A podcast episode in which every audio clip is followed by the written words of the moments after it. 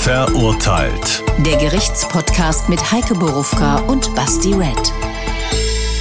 Das sind wir. Willkommen zur Episode 2 in Staffel 7. Das mit dem Europapokal hätten wir erledigt. Habe ich gerade geschenkt bekommen. So lieb, oder?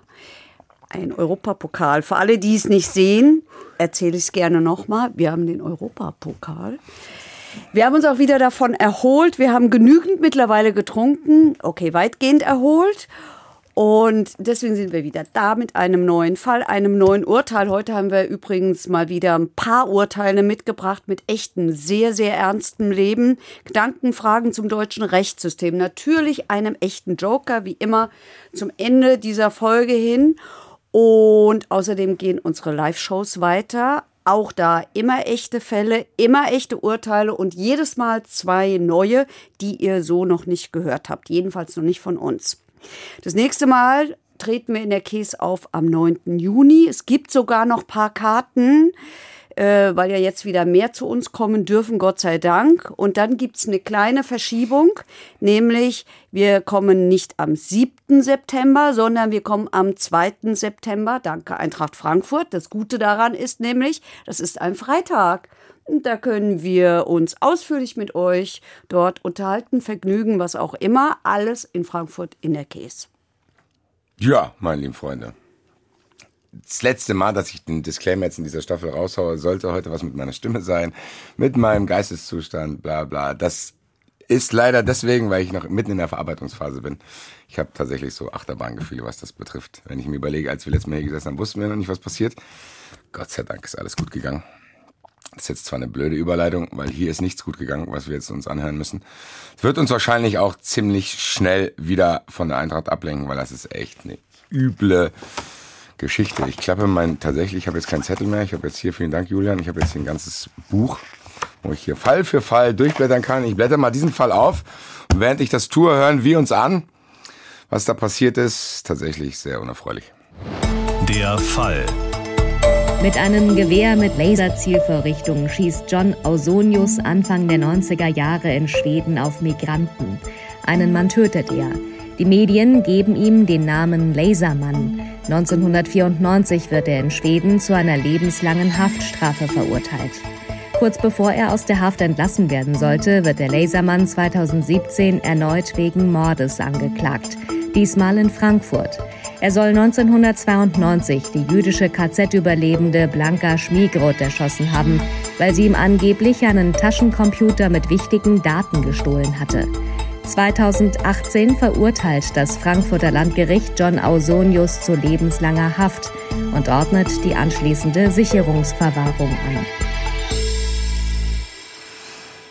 an. Ja, ich glaube, das ist halt sowieso schwer auszuhalten, äh, was man da gehört hat. Aber ich glaube, das ist auch der schwierigste Fall, um den in eine Chronologie zu packen, weil die ist ja so unglaublich weit gefasst.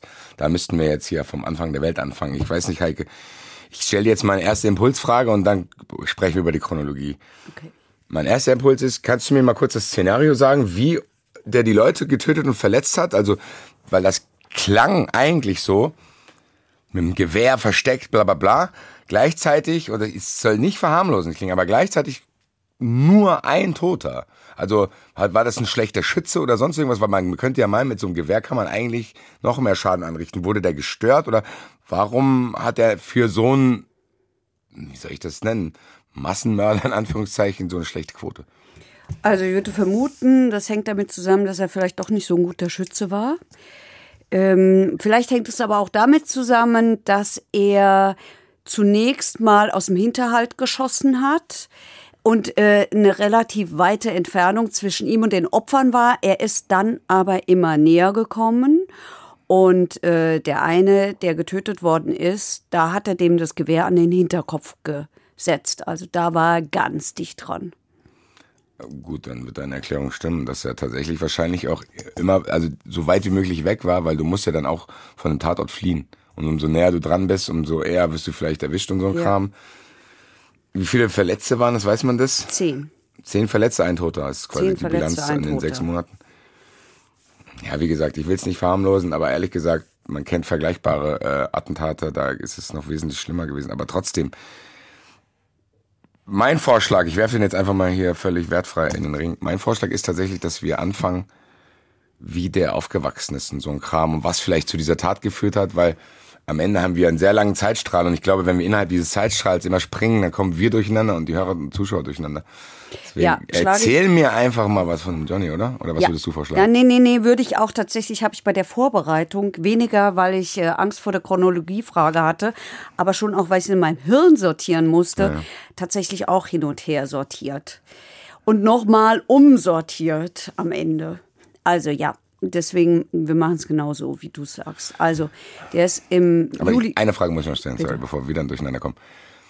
Die zweite Tat. Wann bringen wir die auch zeitlich, wann die passiert ist, oder dann quasi als die Ermittlungen angefangen Da haben? springen wir einmal kurz hin und Ja, her. Wir, wir, bei, der, bei der zweiten Tat müssen wir ein Okay. bisschen hin und her springen. Aber ähm, ich glaube, das funktioniert ganz gut. Wenn wir uns ja. den vorher mal so ein bisschen genauer angucken, da kapiert man, glaube ich, auch, warum man da hin und her springen muss. Ich glaube, mittlerweile in Zeiten von so vielen Serien, die verschiedenste Stilmittel benutzen, sind die Leute auch geübt in sowas. Also, Ja, genau. wir probieren es so einfach wie möglich zu halten. Wir werden euch nicht komplett verwirren, um auch selber nicht verwirrt zu sein, weil eine sehr komplexe Geschichte, die, wo beginnt Heike? 1953 in Schweden, nämlich da wird der geboren und heißt noch nicht wie später John Ausonius, sondern er heißt Johann Wolfgang Alex, nee, Quatsch, so heißt er am Schluss. Äh, er heißt Wolfgang Alexander John Zaug. Ich kann kein Schwedisch, wie immer man das ausspricht. Ähm, er ist der Sohn von Einwanderern. Der Vater ist ein Schweizer. Das ist ein Koch in den in wirklich edlen Restaurants. Die Mutter ist eine Deutsche. Sie ist Hausfrau und vor allen Dingen, das ist wichtig, deswegen erwähne ich's, sie verprügelt offensichtlich diesen Jungen regelmäßig und zwar richtig heftig mit dem Teppichklopfer. Dann ist er sieben, als sich die Eltern scheiden lassen und er wohl sehr an dem Vater hängt, aber wie üblich, jedenfalls damals, bei der Mutter bleibt. Und in der Schule fällt er auch schon insofern auf, einmal optisch, optisch deshalb, weil er dunkle Haare hat, in Schweden, dunkle Haare, dunkle Augen, während die Kinder dort natürlich in der Regel blond und blauäugig sind.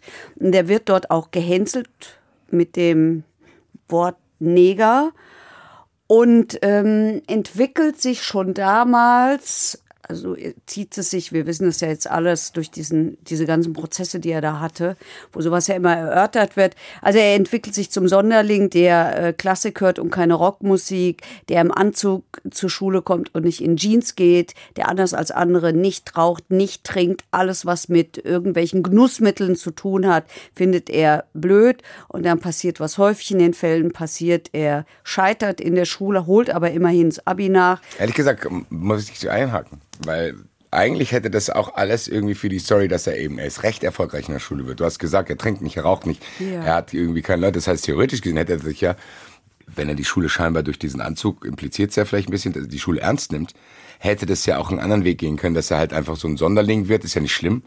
Ich meine, äh, die sind meistens dann die erfolgreichsten, äh, die Sonderlinge in der Schule, wenn man dran denkt, äh, an das rekapituliert. Aber warum hat es dann nicht gereicht? Er hat da irgendwelche anderen Ich glaube, Abdriftungen der hat gehabt? einfach massive soziale Probleme gehabt. Jedenfalls äh, Okay, das heißt, das hat dann quasi davon abgelenkt, dass er sich vielleicht nur auf die Schule konzentriert, weil er einfach sich schlecht gefühlt hat und ausgegrenzt, wie wir es gehört haben. Was die ganze Sache ja unglaublich absurd macht. Ich konnte da jetzt nicht einhaken, weil ich Ja. nicht unterbrechen wollte, aber wie kann es sein, dass der, der das erfährt, am Ende selbst Taten begeht, die auch so motiviert sind? Hä? Ja, das ist doch so häufig. Sie sind so häufig so? geprägt. Ja, das ist Okay. doch so. Das sind die, das sind die, ähm, das sind die missbrauchten Jungs, die dann selber zu Tätern werden und ihre eigenen und sich an ihren eigenen Kindern vergehen. Und das haben wir ja leider Ja, äh, begegnet einem das tatsächlich häufig, dass die oft solche Geschichten haben. Ich habe es ja schon so oft gesagt. Ich mag das ja nicht, wenn man dann immer so verächtlich sagt, oh, ja, schlechte Kindheit hatte ich auch und trotzdem bin ich nicht das und das geworden. Stimmt, ja, Gott sei Dank. Aber ich weiß nicht, man muss da trotzdem, also als du jetzt angefangen hast von zu erzählen, das ist schon nicht so ideal. Also ich kann schon vorstellen, dass Nee, es ist überhaupt nicht ideal. das ist schwierige Es ist nicht ideal, wenn man auch darüber nachdenkt. Und dafür muss ich nicht Psychologie studieren, um zu wissen, dass Kinder wollen nicht anders aussehen als die anderen. Die wollen auch nicht mit dem Teppichklopfer in die Fresse kriegen. So ist es. So ist es. Also als der Vater dann stirbt, ähm, das ist nachdem er schon an, er selber angefangen hat zu studieren, Abi nachgeholt hatte und dann auch es geschafft hat, die schwedische Staatsangehörigkeit anzunehmen. Immerhin einen Schritt hat er geschafft, er wollte immer Schwede werden. Stürzte aber komplett ab, schmeißt das Studium, hat keine Kohle mehr. Weil, ist irgendwas passiert? Nö. Der ist einfach der, offensichtlich über diesen Tod dieses Vaters nicht hinweggekommen. Okay. Weil im Endeffekt, diese schulische Laufbahn hat er ja scheinbar dann doch nochmal einigermaßen normale Wende Ja. genommen. Also Das Abi hat er noch Abi nachgeholt. nachgeholt und das Studium angefangen. Ja. Das heißt, der Tod des Vaters war dann der nächste Bruch, der vielleicht dazu geführt hat, dass er es jetzt wieder nicht hinkriegt. Ja. Okay. So. Geld weg, Job weg, wird obdachlos, fängt an zu klauen. Dann gibt es, dann fällt er aber auch, äh, dann fällt er aber auch offensichtlich auf der Straße auf. Jedenfalls gibt es Zwangseinweisungen in die Psychiatrie, mehrere Zwangseinweisungen, weil er irgendeine Form der Schizophrenie wird da diagnostiziert bei ihm. Okay, also es ist schon eine Biografie mit vielen Brüchen. Ja, absolut. Absolut. Aber er kommt immer wieder raus, dann kommt der Militär, da wird er einberufen, da schafft das aber auch nicht, sich zu integrieren. Auch da wird er dann, da, oder ja, auch da wird er gewalttätig, Boah, es prügelt. ist echt schwierig. So, ich habe, wenn du über den Typ erzählst, der tut mir einerseits leid. Mhm. So andererseits denke ich mir, einer hätte früher mal einfach irgendjemand, meine Mutter hat mich dazu immer gezwungen, in der Klasse mit den Sonderlingen zu tun zu haben, damit die sich auch wohlfühlen. Das hat Vor- und Nachteile, weil die mich dann nicht mehr in Ruhe gelassen haben. Aber wenn er irgendwie einen Kumpel gehabt hätte, das hätte ihn ja, glaube ich, aufgefangen. Aber B, bin ich auch richtig sauer, weil egal, wie schlecht es dir vielleicht geht oder wie, wie schlimm du dich fühlst, wie kann es sein, dass man dann, das passiert ja häufig, dass wenn man dann, ich sag's wie es ist, ein Versager ist, dass man dann denkt, ja, da werden die Migranten schon dran schuld sein, dass ich hier nichts auf die Kette kriege. Das ist so, einerseits tut's mir leid, andererseits macht es mich richtig wütend. Ich bin noch in dem Zwiespalt, ich bin gespannt, wohin sich das entwickelt. Naja, im Moment ist es, lässt er die Migranten ja noch in Ruhe. Also er wird dann, er integriert sich nicht beim Militär, da verprügelt er auch irgendwie einen, wird entlassen. Dann fällt er das nächste Mal auf, weil er einen Supermarktverkäufer irgendwie grundlos bewusstlos schlägt. Dann, äh, f- dann, dann, dann, dann, ja, krass wird's dann, weil äh, kurz danach ähm, verprügelt er einen Betrunkenen am Bahnhof, schön leichtes Opfer. Dann wird er Taxifahrer und da gerät er mit einem 76 Jahre alten Fahrgast aneinander, weil der ihn darauf hinweist, dass er doch bitte das Taxameter anstellt, was er wohl nicht getan hat. Daraufhin dreht er dem die Nase so lange rum, bis die blutet. Ich habe mir das die ganze Zeit vorgestellt, wie dreht man denn eine Nase so lange rum, bis die blutet? Ich weiß auch nicht so ganz genau, wie das geht. Oh, lala, das tut jetzt schon weh. Ja. So, und äh, schmeißt den nebst äh, seiner Ehefrau aus dem Taxi raus. Und dann beginnt das Leben unter falscher Also Identität. trotzdem zusammengefasst, da ist schon eine sehr, sehr lange, nicht lange, aber da ist schon eine sehr, sehr tiefe Historie der Gewalt auch. Ja. Und der, der Ja. selbst, also der hat scheinbar unglaubliche Wut in sich. Ja. Über das, was ihm alles passiert ja, ist. weil wenn du einem 76 Jahre alten Mann als junger Mensch, das machst du doch eigentlich nicht, oder? Natürlich nicht, aber ei- eigentlich wäre das ja fast ein eigener Fall für verurteilt. So, ei- Stell dir mal vor, wir hätten den Text, ja, bla, bla, Typ steigt ins Taxi ein und dreht dem Typ die Nase Ja, ja, da wäre das ist ein Prozess, in den ich gehe für verurteilt. Genau so, das wär- würdest du reingehen. Und das ist ja nur eine Randnotiz. Das heißt, der hat scheinbar eine unglaubliche Wut in sich. Und wann richtet die sich dann irgendwann gegen Leute mit internationaler dauert. Geschichte? Das dauert dann Es auch. dauert noch.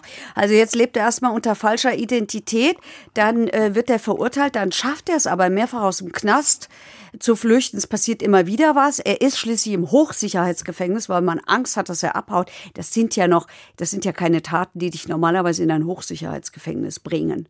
Also Ja, ja. Diebstahl, anderen Leuten die. Nase umdrehen ist, ist nicht schön, aber das führt ja nicht dazu.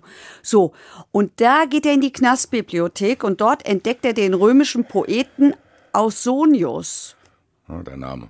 Da, und dann lässt er sich umtaufen. Scheint in Schweden nicht so schwierig zu weiß grad, Das sein. wäre meine Frage vorhin schon gewesen. Kann man das einfach so machen? Kann Offensichtlich. ich, kann ich Offensichtlich. irgendwann offiziell machen ich gehe nach Schweden und dann kann ich halt Bassy Red heißen. Das, äh, ach, naja, du, du schaffst es ja vielleicht sogar hier. Gucken wir mal, ich gehe mal aufs Bürgeramt. Wenn die mal wieder Termine frei haben, Alter. Ja, da muss man nachts gucken oder früh am Ja, Morgen. Dann genau, ich habe auch nichts anderes zu tun, Leute.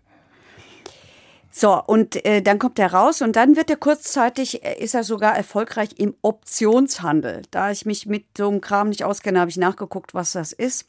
Das heißt, vom Taxifahrer zum Optionshändler. Jo, also vom Taxifahrer und Kleinkriminellen, noch ist er ja Kleinkrimineller. Man muss aber sagen, das heißt, er hat immer wieder auch so, so, so ein Drang, alles zu normalisieren, schon.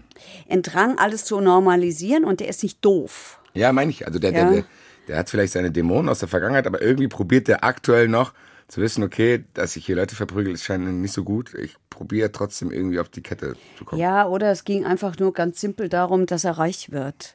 Also das es sieht mir fast danach aus, weil er verdient jetzt plötzlich Geld. Wir sind in den 80er Jahren noch. Er verdient plötzlich Geld. Er hat eine teure Wohnung. Er hat englische Möbel. Weißt du, es muss dann auch immer gleich das vom Allerfeinsten sein. Man kann ja auch Kohle verdienen. Kann man ja auch für andere Dinge ausgeben als gleich für. Kannst du verstehen? Fühle ich tatsächlich. Okay. Ich kaufe mir auch sehr viel unnötige Sachen, die ich mir jetzt handgeknüpfte Teppiche, ein Sportwagen. Aber was er sich auch gekauft hat, sind blaue Kontaktlinsen, damit er blaue Augen hat. Und die Haare hat er sich auch gefärbt, aber, hätte ich ihm sagen können, äh, aus schwarzen Haaren werden halt nicht so leicht blonde Haare, die werden dann, die werden dann eher so rötlich. Aber immerhin sieht dem Schweden schon ein bisschen ähnlicher als so ein ganz dunkler Mensch. Dummerweise ist er aber spielsüchtig mittlerweile Auch noch. und verliert die komplette Kohle beim Roulette. Armut, Arbeitslosigkeit, Obdachlosigkeit folgen wieder. Schon wieder. Allerdings, allerdings. Das ist schon krass. Was ist eine Achterbahn? ja, absolut. So hier englische Teppiche, bla bla, und plötzlich habe ich nicht mal mehr Geld, um was zu essen zu kaufen. Ja, allerdings hat er sich aber vorher von der Kohle offensichtlich zwei Gewehre mit einer Laserzielvorrichtung gekauft, die dann später eine Rolle spielt. Weiß man warum? Oder weil er es einfach cool fand? Ich würde ja mal vermuten, äh, weil er irgendwie. Na, ich glaube nicht, weil es cool fand. Leute, die das cool finden, die haben es halt zu Hause, gucken es an, streicheln es und putzen ihre Waffen. Und Hat er ja schießen vielleicht, zu dem Zeitpunkt auch Wald. noch vorgehabt. Wie, wie, wie viel Zeit liegt jetzt noch zwischen den ersten Taten und. Na, wir sind Ende der 80er Jahre, wir sind kurz vor den Taten. Wir sind kurz vor den Taten und wir sind kurz vor den schwereren, auch von ihm schwereren Taten, nämlich von dem ersten, von dann später 20 Banküberfällen, mit denen er sich nun finanziert. Nichts mehr Optionshandel und so ein schwindeliges Zeugs. Oh je, ich weiß nicht, ob es schwindelig ist. Ähm, also. Jedenfalls äh, geht er nicht ins Büro und sortiert auch keine Akten oder macht irgendwas anderes dieser Art. Und auch diese Banküberfälle macht er nach einem bestimmten Muster. Er zieht sich einen Anzug an, wie seinerzeit in der Schule. Er setzt sich aufs Rad, er fährt los, dann fährt er an eine bestimmte Stelle, zieht sich unterwegs die Jogginghose an, also wechselt die Klamotten, geht dann in der Jogginghose die Bank überfallen, nimmt die Beute mit, fährt wieder zurück an den Ort, schafft die Beute in einen Diplomatenkoffer und mit seinem Anzug fährt er dann mit der Beute wieder zurück. Am Ende hat er immerhin umgerechnet 300.000 D-Mark, also etwa 150.000 Euro In erbeutet. es ist in Deutschland. Nee, nee, das ist alles in Schweden. Das habe ich nur, Kronen haben mir nichts gesagt. Okay, okay, okay. Kronen haben mir nichts gesagt, deswegen habe ich, äh, und ich meine, 150.000 Euro waren damals natürlich auch mehr, als es heute sind. So, und jetzt kommen die 90er Jahre und jetzt passiert es eben, jetzt gibt es in Schweden einen Rechtsruck. Überall auf der Welt platzt die Immobilienblase. Habe ich neulich für einen anderen Fall mal nachgeguckt, was da eigentlich so passiert ist. Das heißt, die Wirtschaft immer, es kracht passiert immer zusammen. das Gleiche eigentlich. So, das Ja. ist ja jetzt in 2000 genau das Gleiche passiert. Ja, genau. Sollte man sich da ein anderes System ausdenken, dass die Leute sich nicht einfach dann irgendwelche Unschuldigen suchen, um ihren Frust daraus zu lassen. Ja. Weil ich glaube, ehrlich gesagt, zusammenfassend von der Biografie, die du jetzt gesagt hast, weil wir jetzt zu den Taten kommen. Da ist ein Mensch, der hat ein sehr achterbahnmäßiges Leben. Da staut sich sehr, sehr viel Angst, Frust, Ablehnung auf, die scheinbar auch nirgendwo rauskommt und die scheinbar auch durch teure geknüpfte Teppiche nicht befriedigt werden kann. Ja. Das heißt, am Endeffekt hat er das, was er wahrscheinlich dachte, was er will, hat dann aber angefangen zu zocken, weil es eben doch nicht das, was er wollte. Am Endeffekt ist es, glaube ich, was alle Leute nicht raffen. Dass es darum geht, andere Menschen um sich zu haben. So egal wie viel Cash da ist oder nicht. So das rafft, muss andere Menschen haben, muss Leute umarmen, so, keine Ahnung, ich glaube sieben Minuten am Tag soll man das machen, um genug Oxytocin zu produzieren. Leute, es kann aber doch nicht sein. Das, das passiert ja so häufig und das macht mich so wütend. Dass man dann denkt, wirklich, man, das denken die ja scheinbar dann wirklich, zu denken, okay, ich habe zwar eine Wut in mir, irgendwie latent merke ich es auch, aber eigentlich liegt es daran, dass mich hier die ganzen anderen Ausländer stören. Wie kann das sein? Wie ist das denn bei dem passiert? Also ich glaube, da kommt wirklich zusammen, dass es äh, nicht nur auch in Schweden viel Arbeitslosigkeit gab, dass es der Wirtschaft schlecht ging und zeitgleich Jugoslawien. Das hatten wir übrigens hier in Deutschland auch. Ne? Also es ist ja nicht, ist ja kein Schweden-eigenes Problem. Jugoslawien ist zerfallen. Es hat unglaublich viele geflüchtete Menschen gegeben. Ja, nein, trotzdem, was ich, das weiß ich. Ich meine, das sind ja die, das sind dann vielleicht irgendwelche Symptome. Äh, beziehungsweise es sind dann irgendwelche Sachen, die sich suchen, aber wenn du Jugoslawien ansprichst, das ist damals auch passiert und ich weiß nicht, ob ich, zu der Zeit ging es mir jetzt auch nicht unfassbar gut, was man halt in der Schule so für Probleme mit sich umträgt. Trotzdem war damals mein kompletter Freundeskreis bestand aus damals noch Jugoslawen, auch mhm. heute noch tatsächlich, ich habe mich mit sozialisiert. Ich bin ja auch nicht auf die losgegangen. Ich war froh, dass sie da sind, die konnten mir auch andere Sachen zeigen. Und ich bin ehrlich gesagt unglaublich froh, in Frankfurt aufgewachsen zu sein, weil du kannst dir von jeder Kultur das Beste nehmen. Dann bist du kein idiotischer Allmann, du bist aber auch, also so, am Ende muss es ja trotzdem einen Grund geben, außerhalb von diesen Dingen, dass er sagt, hat er irgendwelche, ist ihm irgendwelche Literatur in die Hand gefallen? Was ist? Das kann ich nicht beantworten. Das weiß ich nicht. Okay. Das weiß ich nicht. Das kann ich, kann ich nicht beantworten. Ich kann eigentlich nur diese allgemeine Situation schildern. In Schweden rechte Demos, Siegheilrufe auf der Straße, ähm, Flüchtlingsheime, die brennen, das hatten wir ja hier nur ja, auch. Eben, das, das hatten wir hier auch. Geschändete jüdische Friedhöfe und so. Ich meine, wir hatten das ja hier in Deutschland alles auch. Mölln, Solingen, alles äh, gab es ja auch. Das ist ja kein Schwedenproblem. Und was er dann gemacht hat, ist 1991 einen Nagelbombenanschlag am Stockholmer Hauptbahnhof. Ja. Und das begegnet uns 13 Jahre später wieder, nämlich beim NSU, der das in Köln gemacht hat. Jetzt überlege ich, wer ist jetzt hier Vorbild für wen? Das, da, da, lass uns nachher noch mal drüber reden. Lass uns mal im Hinterkopf behalten. Das ist die Frage, die können wir nicht beantworten, aber ich habe mir das schon auch rausgesucht. Es sind extrem viele Ähnlichkeiten. Okay, gut. Wenn Vorbild kann ja nur Ausonius Vorbild für NSU gewesen sein. Ja, die sind ja gesehen. jünger. Ja, natürlich. Aber, ähm, so, und dann kommen, die, dann kommen die Anschläge. Dann kommen die Anschläge auf die Menschen mit Migrationshintergrund. Scheinbar aber immer unentdeckt. Ja, ja. Also das ist halt auch sehr, ähm, auch das ist so total zynisch. Also beim ersten äh, in einer U-Bahn-Station in Stockholm mit der Entfernung, wir haben ja vorhin schon geredet, am Anfang die große Entfernung, hat er diesen Laser, diese Laserzielvorrichtung, weißt du, das kennt man noch aus den Krimis mit den roten Punkten. Ja. Und dann hat er, guckt er sich so drei an Später hat, später hat er das selber erzählt. Guckt er sich so drei an und einen sucht er sich halt raus, dem schießt er und trifft ihn in der Hüfte. Das würde, das würde beantworten, wenn man davon ausgeht, dass er ihn erschießen wollte, dass er ein schlechter Schütze ist. Tatsächlich. Also gerade wenn du so ja, ein gutes Ding also, hast. Okay, gut. So, er entkommt und kommt aber, wie gesagt, bei jedem Anschlag den Opfern näher, bis am Schluss das passiert mit dem ähm, mit dem Gewehr am Hinterkopf und der einen Menschen tötet. Und dann kommt es irgendwann zum letzten Anschlag, das ist Ende Januar 92 und da beobachtet eine Frau das Auto von ihm. Da ist er mit dem Auto geflüchtet, meistens ist er mit dem Fahrrad gekommen, da hat er aber ein Auto dabei gehabt. Und äh, die sieht dieses Auto und das wird der entscheidende Hinweis für die Polizei. Die Polizei in Stockholm geht nämlich in Schweden geht her und ermittelt alle Halter dieses, war ein weißer Nissan Micra, sonst wie viel, ähm, und ermittelt alle Halter und kontrolliert diese Halter und stellt fest, er aus Sonius hat genau so einen, äh, so ein Auto gemietet. Nächste Parallele zu NSU, die hatten auch immer Mietwagen. Ähm, gemietet mit einer falschen Adresse. Was der aber hat, ist ein, ähm, ist ein Postfach. Und an dieses Postfach schickt die Polizei ihm dann eine Vorladung. Das ist seine offizielle Adresse. Und das sieht er und damit merkt er, oh, oh die kommen mir näher. Und er flüchtet. Er flüchtet Richtung Südafrika, wo er öfter ist. Und äh, warum auch immer kommt er in Frankfurt vorbei. Und hier begegnet er dann unsere, unserem Opfer. Und das ist die Stelle, an der ich gerne springen würde in der Chronologie bevor wir zu der Tat hier kommen, noch mal kurz dort bleiben, damit man versteht, wie am Ende dann diese ganzen Zusammenhänge sind. Sonst versteht man nämlich nicht, wie man von der Frankfurter Tat auf ihn überhaupt gekommen dann ist.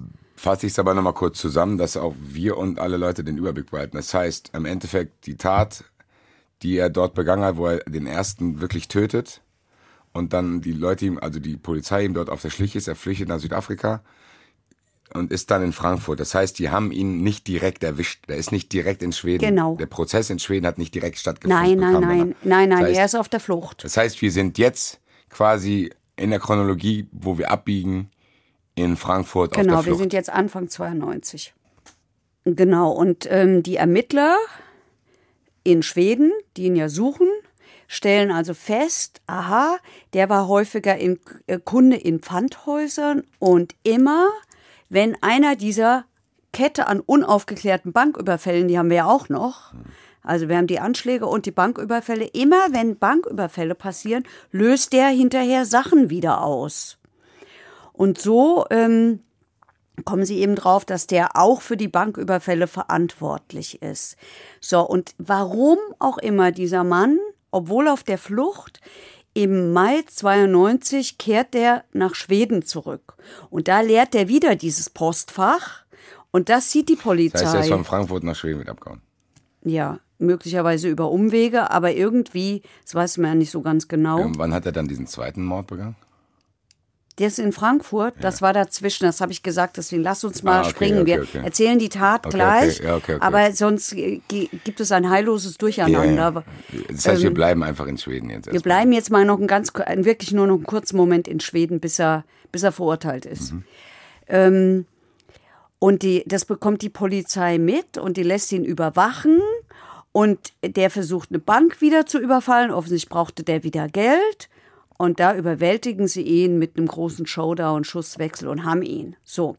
Und dann ist 93 der Prozess gegen ihn in Schweden wegen Genau. Banküberfällen Das ist der erste Prozess. Das heißt, von was in Frankfurt passiert ist, wissen sowohl wir gerade nicht, die aber auch nicht. Das heißt, die sind in demselben Mindset. doch, sie wissen es. Was wissen die? Sie wissen es, aber ich warte, ich erzähle das nachher. Ich erzähle das nachher, ja. sonst ist es so. Das ist hier der Cliffhanger. Okay. Ähm, so, also und er leugnet die, er leugnet äh, die Taten, nämlich die auf die alle Taten. Alle Verletzten, den einen Toten. Ja, es gibt aber zu, gibt aber zu, dass er Waffen gekauft hat. So, mehr macht er nicht. Sieben er wird zu lebenslang verurteilt. Sieben Jahre später gibt er die Taten im Gefängnis dann zu. Er gibt auch Zeitungsinterviews und ähm, Sieben Jahre später. Ja. Weil er wahrscheinlich dachte, okay, wenn ich es jetzt zugebe, habe ich bessere Möglichkeiten, hier rauszukommen. ich wü- würde das mal ganz stark bei diesem Mann annehmen. Das ist alles Kalkül. Also, So, und an der Stelle würde ich sagen, würde ich jetzt wieder zurückspringen zu der Tat in Frankfurt. Würde ich jetzt also, wir also sind wir hier. sind jetzt wieder in Frankfurt. Wir sind jetzt, wir kommen jetzt zurück nach Frankfurt, sind wieder im Jahr 92. Er ist auf der Flucht. Er ist quasi, wo wir vorhin aufgehört haben, machen wir jetzt weiter. Ja, weißt du, weil ich wollte das so ein bisschen detaillierter erzählen, weil das ja eigentlich die Tat ist, die uns hier interessiert und habe gedacht, vor, äh, wenn ich das vorher erzähle, dann kapierst du ja gar ja, aber nichts so haben wir mehr. es, glaube ich, sehr gut getrennt, diese Blöcke. Wir haben jetzt nicht zu viel äh, hin und her gemacht, aber wir sind jetzt quasi in Frankfurt. Und ihr wisst, okay, in einer anderen Welt sitzt er seit sieben Jahren im Gefängnis, gibt diese Taten in Schweden zu. Genau, wir jetzt sind hat wir aber aber in Frankfurt parallel damals auf der Flucht das hier gemacht. Genau. Jetzt sind wir am 18. Februar 1992. Er noch auf der Flucht. Ungefähr 11.30 Uhr bekommt die Managerin des Mövenpick Hotels und in, in Frankfurt an der Alten Oper. Ich weiß nicht, ob du es kennst. Ich habe da oft mir Eis gekauft, Ja, ich weil die hatten das auch, leckere Mövenpick-Eis gegenüber, bist jünger als ich. Gegenüber von der, gegenüber von der Alten Oper war gefühlt Jahrzehnte hinweg ein Mövenpick und eben auch ein Hotel. So. Und da kriegt die Managerin einen Anruf und ein Mensch sagt, Barsch, wie sie später dann erzählt, vor zehn Tagen sei er da beraubt worden und die Täterin sei eine Garderobiere gewesen, nämlich Blanka Schmügrott. Diese Frau, die dann später stirbt, die habe ihm einen Taschencomputer namens Casio, so ein kleines Teil zum Aufklappen, aus der Manteltasche gestohlen. Und da drin sind, äh, seien eben ganz wichtige Daten. Später wird man vermuten, ich nehme es mal gleich vorneweg, der taucht nie wieder auf. Man vermutet, da drin sind die Kontakte, da sind vor allen Dingen die Daten seiner Auslandskonten, wo er wahrscheinlich Kohle gebunkert hat. Und man äh, hat eigentlich immer gehofft, dass man das Ding findet, um diese Fragen zu beantworten, die du auch stellst. Wo kommt der Hass her? Wo kommt die Wut her? Vielleicht hatte der ja irgendwas reingeschrieben. Ja, ich mache ja so Sachen. Ja, Ich schreibe ja Sachen Ja, aber ich auf. glaube ehrlich gesagt, die Leute, die, die, die, selbst wenn die das aufschreiben wollen würden, würden die es nicht richtig machen, weil die es, glaube ich, nicht wissen. Sonst würde das nicht so sein. Wenn du wüsstest, wo, woher deine Wut kommt, würdest du die nicht an anderen auslassen. Aber vielleicht würdest du einfach deine Wut da formulieren, sodass die irgendwie einen Hinweis mehr haben. Keine Ahnung. Es war immer die Hoffnung, dass man dieses Ding findet und rausfindet, was da drin steht. Okay, ist aber auch eine merkwürdige Geschichte, so diese Zeit dazwischen auch, so hier vor zehn Tagen, so, hä? Ja, ganz ja, Bruder, komisch. warum hältst du dich nicht morgen, am nächsten Tag? Naja, gut, wenn du auf der Flucht bist. Jo, ja aber das macht ja, in dem, macht ja in dem Kontext keinen Sinn, wenn ich da anrufe. Das ist richtig. Das dir ist vor, ich würde richtig. zehn Tage warten. Er hat als Erklärung dieser Managerin gesagt, er sei Schwede und würde in der Schweiz leben und dieser Computer sei total wichtig und er bezahle auch 200 D-Mark, ähm, wenn diese Garderobiere seinen Computer wieder rausrückt. Daraufhin sagt die Managerin, ja okay, ich rede mit der, wenn wir den finden, wo sollen wir den denn hinschicken? Er sagt, ich bin viel unterwegs, bin telefonisch nicht zu erreichen, aber wenn ich das nächste Mal in Frankfurt bin, komme ich vorbei. Die Managerin spricht mit der Garderobiere, die sagt, ich habe nichts gemacht, habe schon gar keinen Computer geklaut. Die Managerin glaubt ihr das, weil die kennt die Frau gut. Drei Tage später erscheint er selber da im Möwenpick. Die ähm, spätere Opfer ist an der Garderobe, hat da Dienst. Die äh, streiten miteinander, das hört auch jemand, da gibt es einen Zeugen für. Ähm, sie soll das rausrücken. Er beschimpft sie offensichtlich, weil die eine osteuropäische Herkunft hat. Deswegen die Managerin kommt dazu, die versucht es zu schlichten. Das gelingt nicht. Er will den Geschäftsführer sprechen, der ist aber nicht im Haus. Und ähm, der, ähm, die, die sagen ihm, der kommt in drei Tagen wieder. Er geht und kündigt an, dass er wiederkommt. So, ein Tag später arbeitet die Frau wieder an der Garderobe. Er kommt nicht. Es ist kurz nach Mitternacht. Die beendet ihren Dienst. Sie geht zu Fuß nach Hause, wohnt da in der Nähe im Frankfurter Westend, im, für die, die sich auskennen, im Kettenhofweg. Das ist wirklich nicht weit weg davon entfernt. Wieder Kettenhofweg. Schon wieder Kettenhofweg. Ah ja. Sie arbeitet aber ein Stück, der Kettenhofweg ist lang. Sie arbeitet nicht da, wo das Bordell ist. Das ist genau auf der anderen Seite vom Kettenhofweg. Zur kurzen Erklärung, in der Folge äh, davor ging es auch um den Kettenhofweg. Das stimmt. Scheinbar, ich gehe nicht mehr in den Kettenhofweg. Das ist ein bisschen gefährliches Pflaster. Jedenfalls seinerzeit gewesen. Das ist ja auch ungefähr diese Zeit. Ähm, die ist 300 Meter vor ihrem Wohnhaus entfernt. Es sieht sie ein, ein, ein, ein Passant, der dann auch noch unterwegs ist. Dem fällt sie auf, wird er später erzählen, weil sie so schnell gelaufen ist. Und es sieht, dass sie den Haustür, nee, nee, es sieht es nicht. Man findet sie mit dem Haustür, später mit dem Haustürschlüssel in der Hand. So, und kurz danach fällt diesem Passanten ein Fahrradfahrer auf mit dunkler Mütze und der hört, kaum dass er den gesehen hat, einen Schuss. Er läuft hin, da wo er diesen Schuss hört. Er sieht, wie dieser Fahrradfahrer auf der Kreuzung, es war übrigens Kettenhofweg Niedenau, es ist wirklich ziemlich nah an der alten Oper, ähm, über eine auf der Straße liegende Frau, nämlich diese Frau, äh, sich beugt und ihr die Handtasche wegnimmt und dann davonradelt. Jetzt Zufall kommt da ein Wachdienst vorbei, fährt mit dem Auto vorbei, der hält die an und sagt, sollen sofort Hilfe rufen. Dann kommt Hilfe und die stellen fest, dass die Frau tot ist. Und äh, nämlich erschossen mit von schräg hinten. Willst du wissen, wie die Waffe heißt? Na, später spielt diese Munition eine Rolle. Ja, dann sag's. Wenn Es ist eine Hohlspitzmunition Kaliber 6.35 und dieses das Projektil steckt noch im Kopf bei der Frau und sie ist von hinten, schräg hinten ähm, erschossen worden. Und das Problem war damals, also zunächst, was die Ermittlungen anbetrifft, war, dass damals ein Serienhandtaschenräuber um die alte Oper rum unterwegs war, der Frauen überfallen hat und der auch immer mit dem Fahrrad unterwegs war. Jo, aber doch nicht mit einer Knarre dann. Das, aber die Polizei denkt erst, ah, wahrscheinlich ist es dieser Serienhandtaschenräuber, Was? der warum auch immer jetzt Warum sollte der geschossen hat. plötzlich erst nur Handtaschenraum und dann, oh nee, jetzt war mir zu langweilig, jetzt erschieße Es war irgendwie das, der, der, der, das Einzige, was die wohl hatten. Und deswegen haben Mhm. die zunächst einmal in diese Richtung ermittelt. Dann aber haben die Schweden, wir erinnern uns, hier Ausonius ist auf der Flucht. Die haben den gesucht und haben unter anderem festgestellt, A, die haben diese Flugbewegungen von ihm festgestellt, A, der ist nach Deutschland, nach Frankfurt geflogen, nehmen Kontakt zur Frankfurter Polizei auf und die Frankfurter Polizei sagt, oh, das kann ja der gewesen sein, der auf diese Frau geschossen hat. Ja. So. Ja. Ah, ja, warum? Aber wir wissen ja, dass dann scheinbar damals es noch nicht äh, in Verbindung gebracht wurde. Nee. Warum wo ist es gescheitert? An welcher Stelle? Warte, kommt gleich noch. Äh, kommt gleich noch. Also die ver vernehmen, die schwedische Polizei vernimmt ihn. Er sagt, ja, gab Streit, aber ähm, ich habe die nicht ermordet. Jetzt ist in seiner Wohnung Munition gefunden worden. Hohlspitzenmunition. Ja. Guck an. Also eine, äh, jedenfalls eine, genau, eine Munition, die hat einen Prägestempel, habe ich mir jetzt extra nochmal von der Staatsanwältin von damals erklären lassen. Also die hat äh, Munition, die Munition hat einen Prägestempel und der ist auf der Hülse.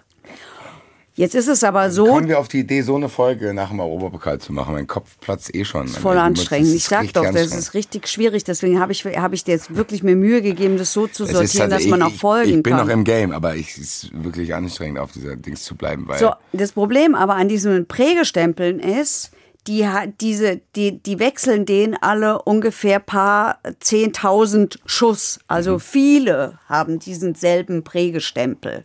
aber trotzdem eine spezielle Munition. Ja, aber ähm, sie finden Patronen mit diesem Prägestempel bei ihm in der Wohnung. Und hinzu kommt auch noch, die werden wohl in Südafrika verkauft und man weiß, er ist ja öfter in Südafrika gewesen. Ja, Freunde, woran ist es denn jetzt gescheitert? Es ist daran gescheitert, dass die Frankfurter Staatsanwaltschaft dieses Ermittlungsverfahren 1997, die Tat ist 92 passiert, 97, stellen sie dieses Ermittlungsverfahren ein, vorerst ein, mit der Begründung, der Mann sitzt ja in Schweden in Haft, wo er zu lebenslanger Haft verurteilt worden ist. Da können wir gar keinen Prozess hier gegen den noch machen Warum? weil sie das so sagen. Es, es stimmt nicht. Man hätte das machen können. Man hätte das unbedingt aufklären können. Man hat es nicht aufgeklärt. Das Verfahren war eingestellt und niemand hat an diesen Fall mehr gedacht. Und jetzt beantworte ich deine Frage, warum dann doch? Weil 2011 sich der sogenannte NSU ja selbst enttarnt hat und ähm, sowohl Verfassungsschutz als auch Bundeskriminalamt dann geguckt haben, erstens gibt es ähnliche Fälle, zweitens gab es vielleicht irgendwelche Vorbilder des NSU. Und so hat der Verfassungsschutz eine Verschlusssache geöffnet ähm, und die an das Bundeskriminalamt geschickt, nämlich genau diesen Fall aus Sonius. Jetzt äh, muss man dazu sagen, das Opfer ist äh, jüdischen Glaubens gewesen. Ja, kannst du ganz kurze Seiteninformationen. Erzähl mal, weil es vergessen ja auch oft, weil es immer dann so, so ein? Hackmack ist. Ja, erzähl mir was über die Frau. So, Also die hat die in der Garderobe gearbeitet, die, Ja, die Frau ist, Herkunft. mh, die ist in Oberschlesien geboren, in Polen. Ihre Muttersprache war Deutsch. Sie ist dort auch zur deutschen Schule gegangen. Dann, äh, die ist 24 geboren. Dann kam äh, 33, dann war alles vorbei, auch für diese Frau. Die kam in, die war in KZ in Auschwitz, hat das überlebt. Die hat Bergen-Belsen überlebt. Die hat aber ihre Eltern und nahezu alle Verwandte, wie so viele Menschen, ähm, verloren. Sie ist dann nach dem Zweiten Weltkrieg erstmal ähm, Ja, also ehrlich gesagt, so, also dass das trotzdem auch dann äh, eine rassistisch motivierte Tat war, ist jetzt auch nicht abwegig. Nein, So, das ist ja sein Mindset. nein, das So. ist aber nie, tatsächlich ist es nie geklärt worden. Es ist tatsächlich, ich weiß es nicht, es ist einfach nie geklärt worden. Es ist dieser Mord aufgeklärt worden, aber diesen rassistischen Hintergrund Aber wie kann das Ja, aber die hatten doch den Gedanken. Die hatten doch den Gedanken zu sagen, ey, lass uns mal checken, welche Taten sind das ähnlich. war das BKA. Jo. Das war nach NSU, ja. Ja. Aber ich kann mich nicht so richtig dran erinnern, dass das in diesem Prozess eine Rolle gespielt hat. Ja, das mit dem NSU schon. Ähm, Jo, aber wenn das eine Parallele ist und dann gleichzeitig, Also die Frau ist ja jetzt hat auch- nicht mehr viel da äh, Nein. Zusammenhang herzustellen. Also die Frau hat eine Kette mit einem Davidstern getragen, wohl auch am Tattag. Und sie hatte sichtbar. und die wird von dem Typ erschossen, ja, Ja. Freunde. Was brauche ich noch? Und die hat sichtbar, wie fast alle, äh, diese KZ-Tätowierung auf dem Unterarm stehen. Boah, also, Alter, dann überlebst du diesen ganzen kranken Ja. Scheiß, Alter. Das hat Und dann die, kommt so ein Nichtsnutz um die Ecke. Das hat die Weil er denkt, dass er in irgendeinem versifften Computer, also das hat die Vorsitzende Richterin auch im Alter.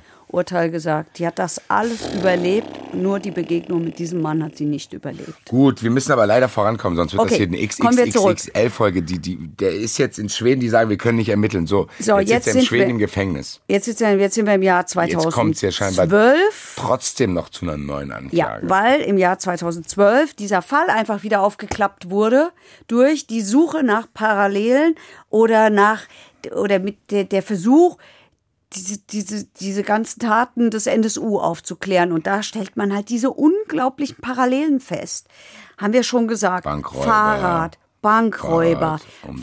Äh, ja, der lebt mit falscher Identität. Der bringt Menschen um, die Migrationshintergrund haben und keinen Bezug zu ihm haben. Der kennt die ja nicht. Genau, ja. NSU auch. So, die, die kannten Im. Endeffekt hätte der wahrscheinlich gerne so genauso viel umgebracht wie der NSU. Ja. Hat's halt nicht geschafft. Und, und wir haben in diesem Mordfall Blanka Schmügroth. So. So. Und ähm, Ausonius hat übrigens gesagt, dass er nie Kontakt zum NSU hat und hat, ich zitiere den mal, dann erkennt man den auch. Der hat ja viele Interviews gegeben und auch im Prozess geredet. Was könnte ich dafür, wenn die NSU-Terroristen meine Taten zum Vorbild genommen haben? Das ist so zynisch auch, wie der sich ausdrückt, ja weil ja immer nach Reue gefragt wird. Ich kann da nichts erkennen. So, der Fall ist jetzt in Frankfurt und da kommt er zu einer jungen Staatsanwältin aus einer sogenannten Buchstabenabteilung.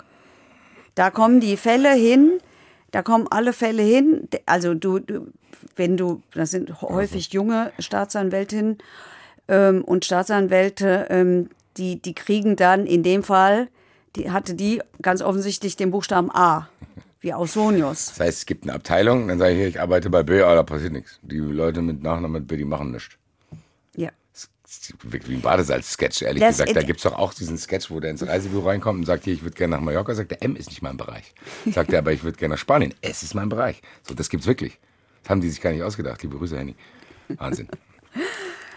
Ja, also das ist, das hängt aber so ein bisschen mit unserem Justizsystem Okay. zusammen. So, Es soll, es soll eben so sein, beim Gericht ist das auch so. Wenn du beim Schwurgericht, wir haben ja in Frankfurt zwei Schwurgerichtskammern, die einen haben die von A bis M, ist das das Mitte?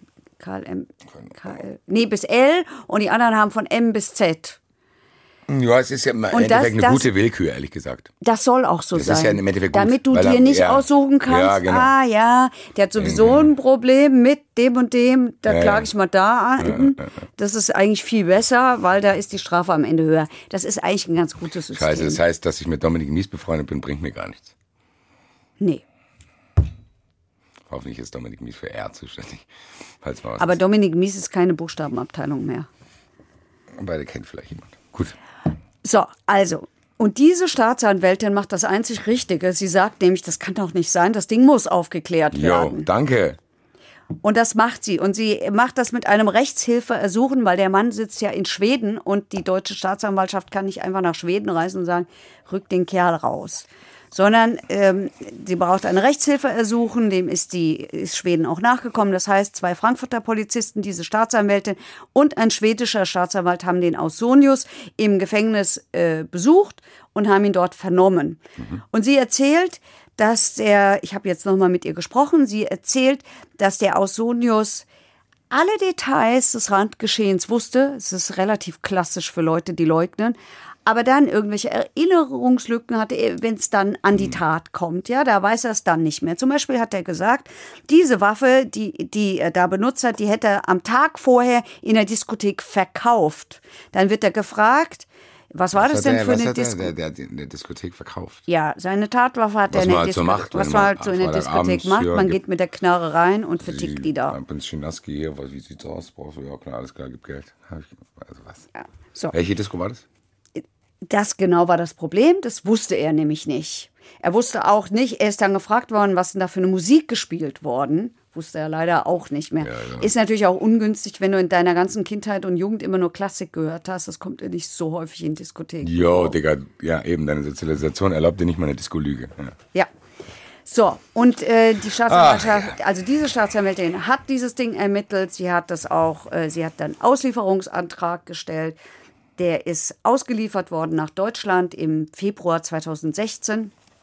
und ist, sie hat ihn angeklagt wegen heimtückischen Mordes. Ähm, das war Lass uns mal den Prozess, ja, ich muss mich nur selber daran erinnern, dass ich den nach dem Prozess und Urteil eine Frage stelle, weil das ist ja jetzt interessant. Das heißt, der wird ausgeliefert, Der wird der kriegt jetzt hier den ausgeliefert. Prozess. Er kriegt jetzt hier den Prozess. Wie ist der Prozess abgelaufen? Jetzt kommt da ein Mann, der sieht eher aus, ich habe mir es damals so aufgeschrieben, wie ein Sachbearbeiter beim Finanzamt. Oder eher so ein feinerer Herr könnte er auch sein. Goldumrandete Brille, beiges Jackett, sehr gepflegter Bart. Das ist jemand, dem, wenn ich Schiss hätte, heimzugehen, ich würde den irgendwie, äh, dem würde ich, glaube ich, vertrauen, dass er mich gut zur U-Bahn führt. Und dass mir dabei nichts passiert. So wirkt der. Also der wirkt, äh, der spricht hervorragend Deutsch. Der hat eine sehr gewählte Ausdrucksweise. Die Worte sind kein, keinem Zufall überlassen. So, und er hat selber ausgesagt. Diese Aussage hat er offensichtlich sehr lange im Gefängnis vorher vorbereitet. Es gibt nämlich auch eine Presseberichterstattung darüber. Er hat, ich meine, es war der Spiegel, dem Spiegel erlaubt, ihn dort auch zu besuchen, hat es auch gezeigt. Die beschreiben die vielen Zettel. Ähm, und äh, auf diesen vielen Zetteln steht eben, das habe ich hören können, wie sein Leben aus den Fugen geraten ist. Also der hat diese seine eigene Lebensgeschichte erzählt, aber ich fand es halt extrem zynisch. Er sagt Sätze zu den Banküberfällen wie ich war kein Krimineller, das wäre unter meiner Würde gewesen. Ich musste tiefer in mein ökonomisches Elend sinken, bevor ich einen Banküberfall begehen konnte. Also das ist so eine Mischung Der hat aus sich schon, nein, aber das ist das, was ich vorhin schon gesagt habe. Der rafft nicht, warum er so ist, wie er ist, weil Ja. er sich schon Erklärungen zurechtlegt. Genau. Er sagt, klar muss ich eine Bank überfallen. Guck mal, ich hatte so viel Geld, jetzt war ich plötzlich obdachlos. Wie soll ich denn wieder, verstehst du? So, Genau. der, der denkt dann, dass man zu Hause sitzt und denkt, ja, ach so, Ja. Bruder, Alter, ja. Das sieht wie ein Geständnis aus erstmal, aber letztlich ist es halt Nee, auch nee, nee, nur das eine ist eine Rechtfertigung. eigene Rechtfertigung von genau. ihm. Das ist also, damit Ganz er genau. wieder einigermaßen Genau. einschlafen kann. Genau. Die- Das ist das Problem, Leute. Das geht nicht. So, das geht nicht. Klar kannst du irgendwie ein Außenseiter sein. Bla. Lass die Leute in Ruhe. So. Lass Ja, die Leute, mach was anderes, Alter. Mach doch irgendwas. Ich meine, ich weiß nicht was. Vielleicht müsste man das mal untersuchen, damit man das im Kern. Es gibt ja überall dieses Phänomen. Das ist ja auch so einfach. So einfach, frustrierte Leute. Ja, da gibt es ein bisschen Arbeitslosigkeit. Haha, we- welche Gruppe suchen wir uns denn jetzt aus? So, was ist los? Ja, aber das ist. Wie kann es sein, dass das noch keine, niemand untersucht ja, hat? das war, das war bei dem anders. Also, wenn wir noch ein, wenn ich noch einen Satz sagen darf zu den Bankräubern, weil ich diese Zitate von diesem Mann so krass finde. Ja. Ja, also er, er, die Polizei hat ja dann auf der Suche nach dieser Serie von Banküberfällen um Hinweise gebeten. Da sagt er dazu, ich fand es gemein von der Polizei, dass sie unqualifizierte Leute aus der Allgemeinheit auf einen Bankräuber ansetzen. Also, ja. da musst du erstmal auf so eine Idee kommen. Wenn schon so. von richtigen Leuten gesucht werden. So, und jetzt wird's richtig krass, weil jetzt sind wir bei den Schüssen auf die Menschen mit Migrationshintergrund. Das erklärt er auch Das noch hat mal. er gemacht. Das erklärt er in Frankfurt vor Gericht Das erklärt er in Frankfurt vor Gericht wie folgt. Er hat es gemacht, um von seinen, ich zitiere, Kassenkus, also Banküberfälle, abzulenken. Der Grund ist, und frag mich nicht, es ist natürlich Unfug. Man sitze in Schweden länger für Raubüberfälle ein als für einen Mord. Deshalb seien ihm diese Verbrechen, die seien ihm zwar nicht leicht gefallen, und als er dieses, als, als, als eines dieser Opfer, nämlich es war das fünfte Opfer übrigens, so hat er es gesagt, als das starb, da hätte er auch zwei Tage nicht so gut schlafen können und habe eine Regenerationsreise nach Las Vegas, er war ja spielsüchtig, nach La- Las Vegas unternehmen müssen. Oh, sorry, Alter, das ist ja blöd für dich. Auf die Einwanderer habe er geschossen, also einmal um abzulenken, aber auch, weil er dieser Gesellschaft was Gutes tun wollte. Er hatte nämlich Angst um die Wirtschaft im Land. Und ähm, Also ich will es nicht hören, tut mir leid. es musst du aber jetzt Warum? Was ist mit dir? Okay, Was, okay, ich okay. musste nach Las Vegas, oh du armes Ding, Alter. Ja.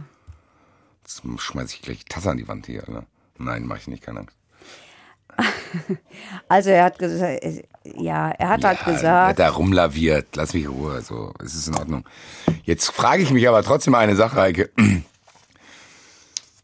so einfach, das dem jetzt hier nach der Zeit nachzuweisen, dass er das war, ist mit Sicherheit nicht. Also das kann ja jetzt maximal ein Indizien-Ding werden oder gibt es irgendwelche DNA-Sachen, die man nachträglich verwenden Nein, es gab keine DNA, es gab gar nichts, es gab nur Indizien. Das Problem war auch, dass diese vielen Zeugen, die damals vernommen wurden, auch viel älter geworden sind. Ja, es ist dass ja so. die Zeit vergangen ist und da passiert natürlich immer das. Das Gericht entweder verliest es nur noch die Aussagen, weil die Leute gar nicht mehr kommen können, Ja.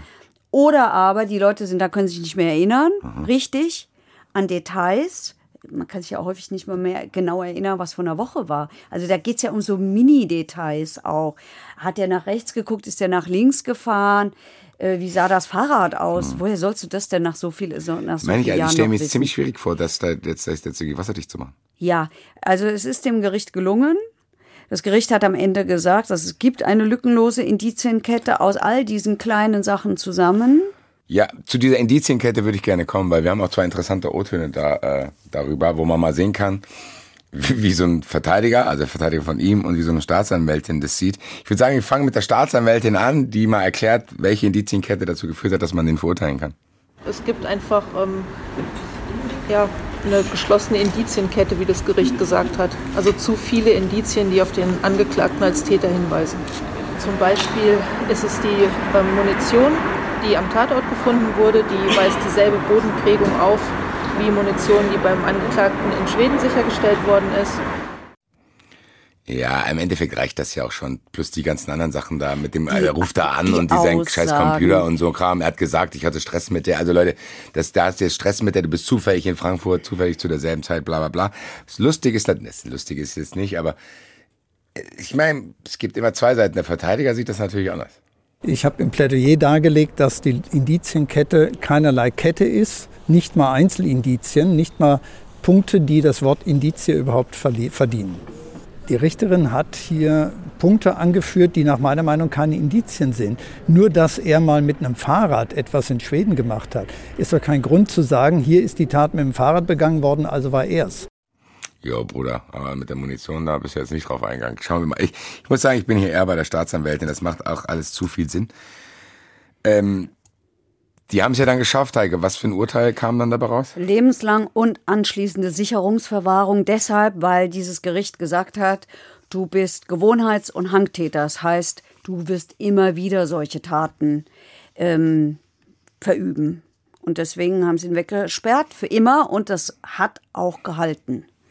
Also Die diese- Verwahrung ist dann quasi immer wieder das X. Das ist eigentlich, wir lernen das immer von Drescher, eigentlich ist es egal, aber es ist ja auch so eine gewisse Symbolik und Ja. das Verfahren, wann du rauskommen könntest, verändert sich. Ja, also in dem Fall denke ich, ähm, das Urteil ist 2018 gefallen. Das ähm, 2011 hat sich der NSU selbst enttarnt, indem sich die Chepe gestellt hat. Und äh, das war auch ein wichtiges Signal, das glaube ich schon. Auch die Vorsitzende Richterin ist auch nochmal darauf eingegangen. Ich habe es ja vorhin schon gesagt. Die hat gesagt, äh, die Frau hat äh, Bergen-Belsen und Auschwitz überlebt, nicht aber die Begegnung mit dem Angeklagten. Sie hat aber auch gesagt, ähm, es ist ihr vollkommen rätselhaft, warum die Staatsanwaltschaft das nicht schon 1995 angeklagt hat. Mille grazie, liebe Richterin. Ja. Das trage ich auch mit um. Ich habe zwei Fragen noch trotzdem, die Ja. Vielleicht jetzt nicht mit der Chronologie zu tun haben, aber eher theoretischer. Meine äh, ist durch.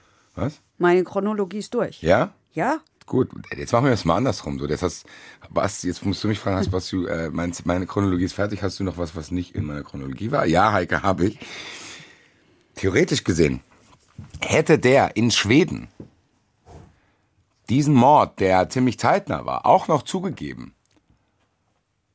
dann wäre der ja viel früher rausgekommen. Ja. Das heißt, im Endeffekt summieren sich jetzt zwei Sachen, Ja. die zeitversetzt nur rauskamen, die aber eigentlich gleichzeitig passiert sind. Das heißt, wer damals, eigentlich hat er Pech gehabt, dass die Staatsanwaltschaft damals ihm das nicht nachweisen konnte, weil hätten die es ihm nachweisen können, hätte der ja beide Strafen vermischt, verbüßt, zwei Morde so, wir wissen es ja, ist egal, ob du ein oder drei Leute umbringst.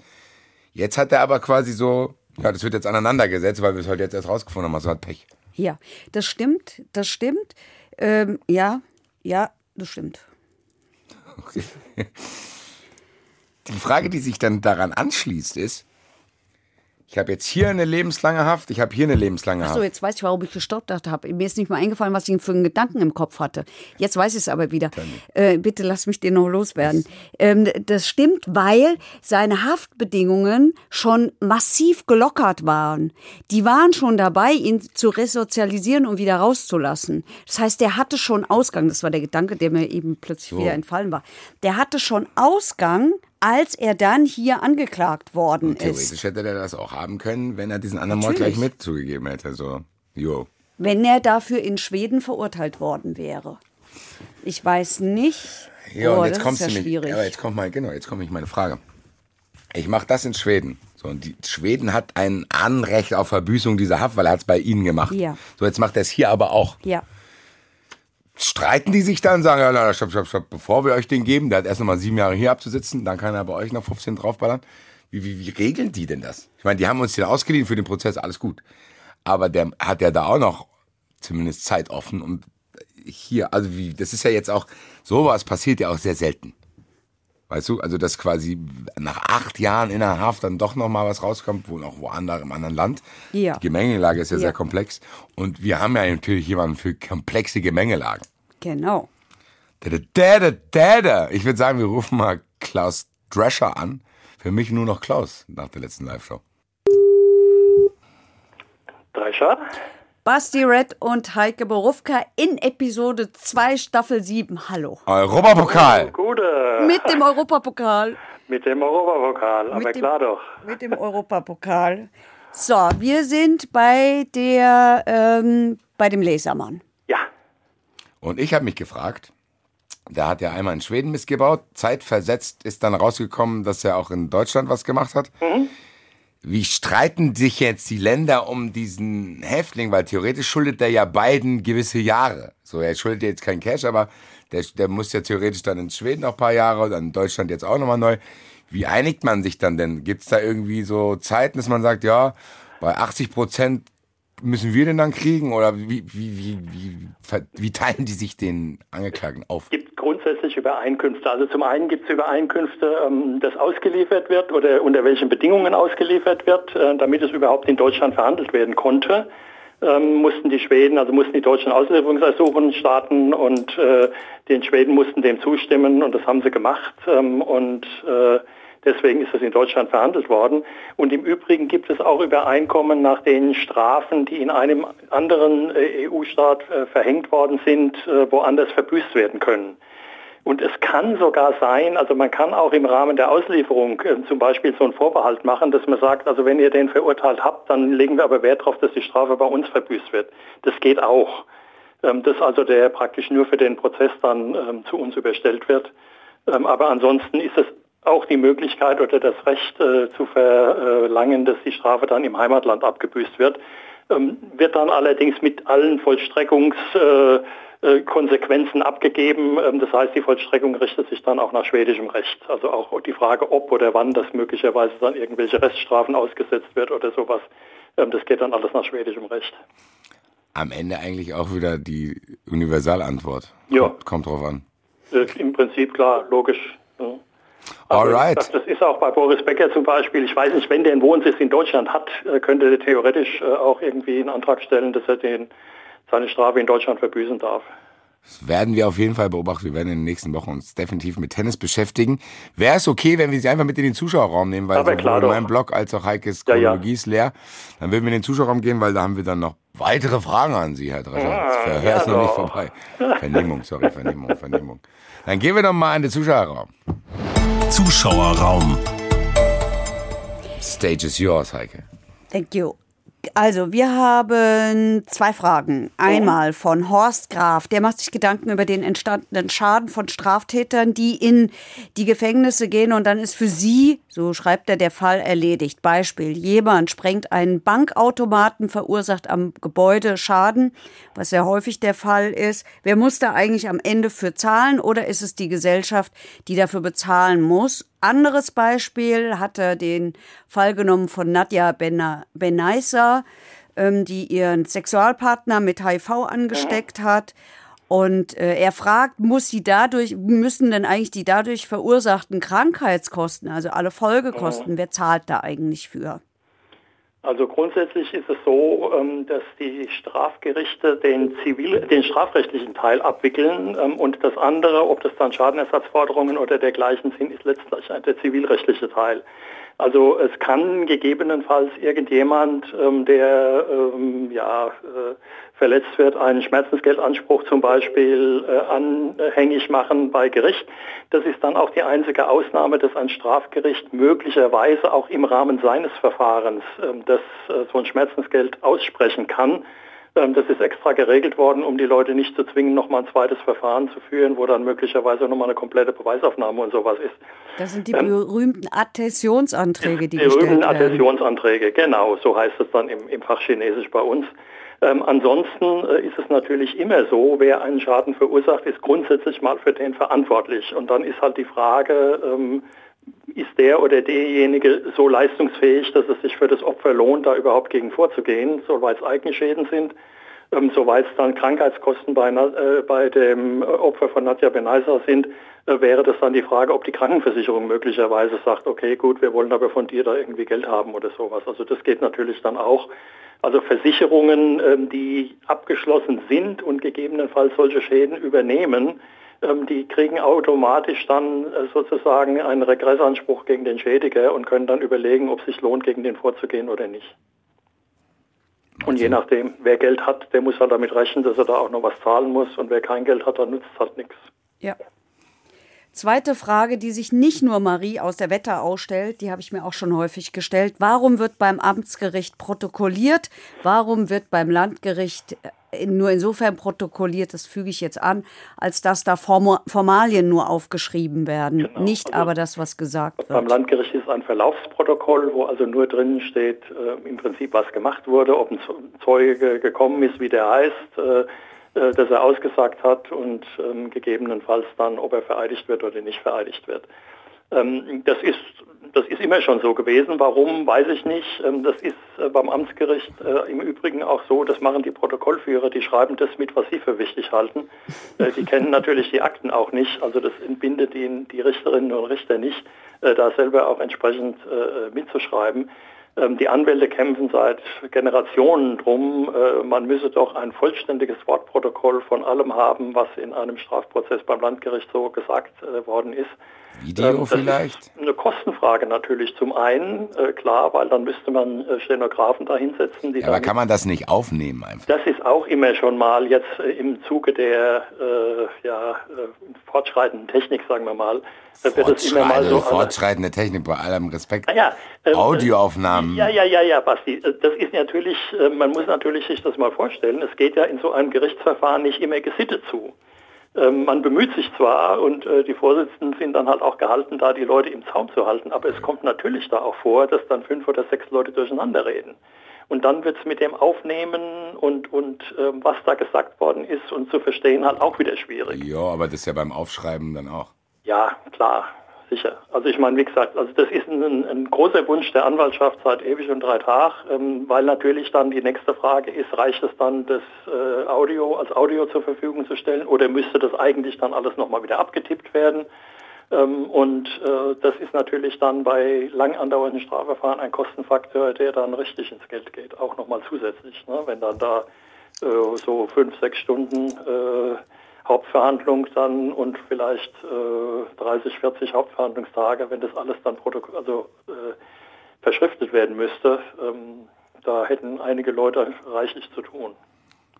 Also es ist, eine, es ist, eine, traditionelle Sache halt, das ist immer schon so gewesen und äh, warum das damals so eingeführt worden ist, weiß ich nicht. Vielleicht, weil man gedacht hat, ähm, der Einzelrichter ist ein bisschen möglicherweise überfordert, das alles mitzuschreiben. Und äh, bei den äh, Strafkammern ist es halt so, da sind ja mehrere Leute und äh, die können das dann ein bisschen unter sich aufteilen oder sowas.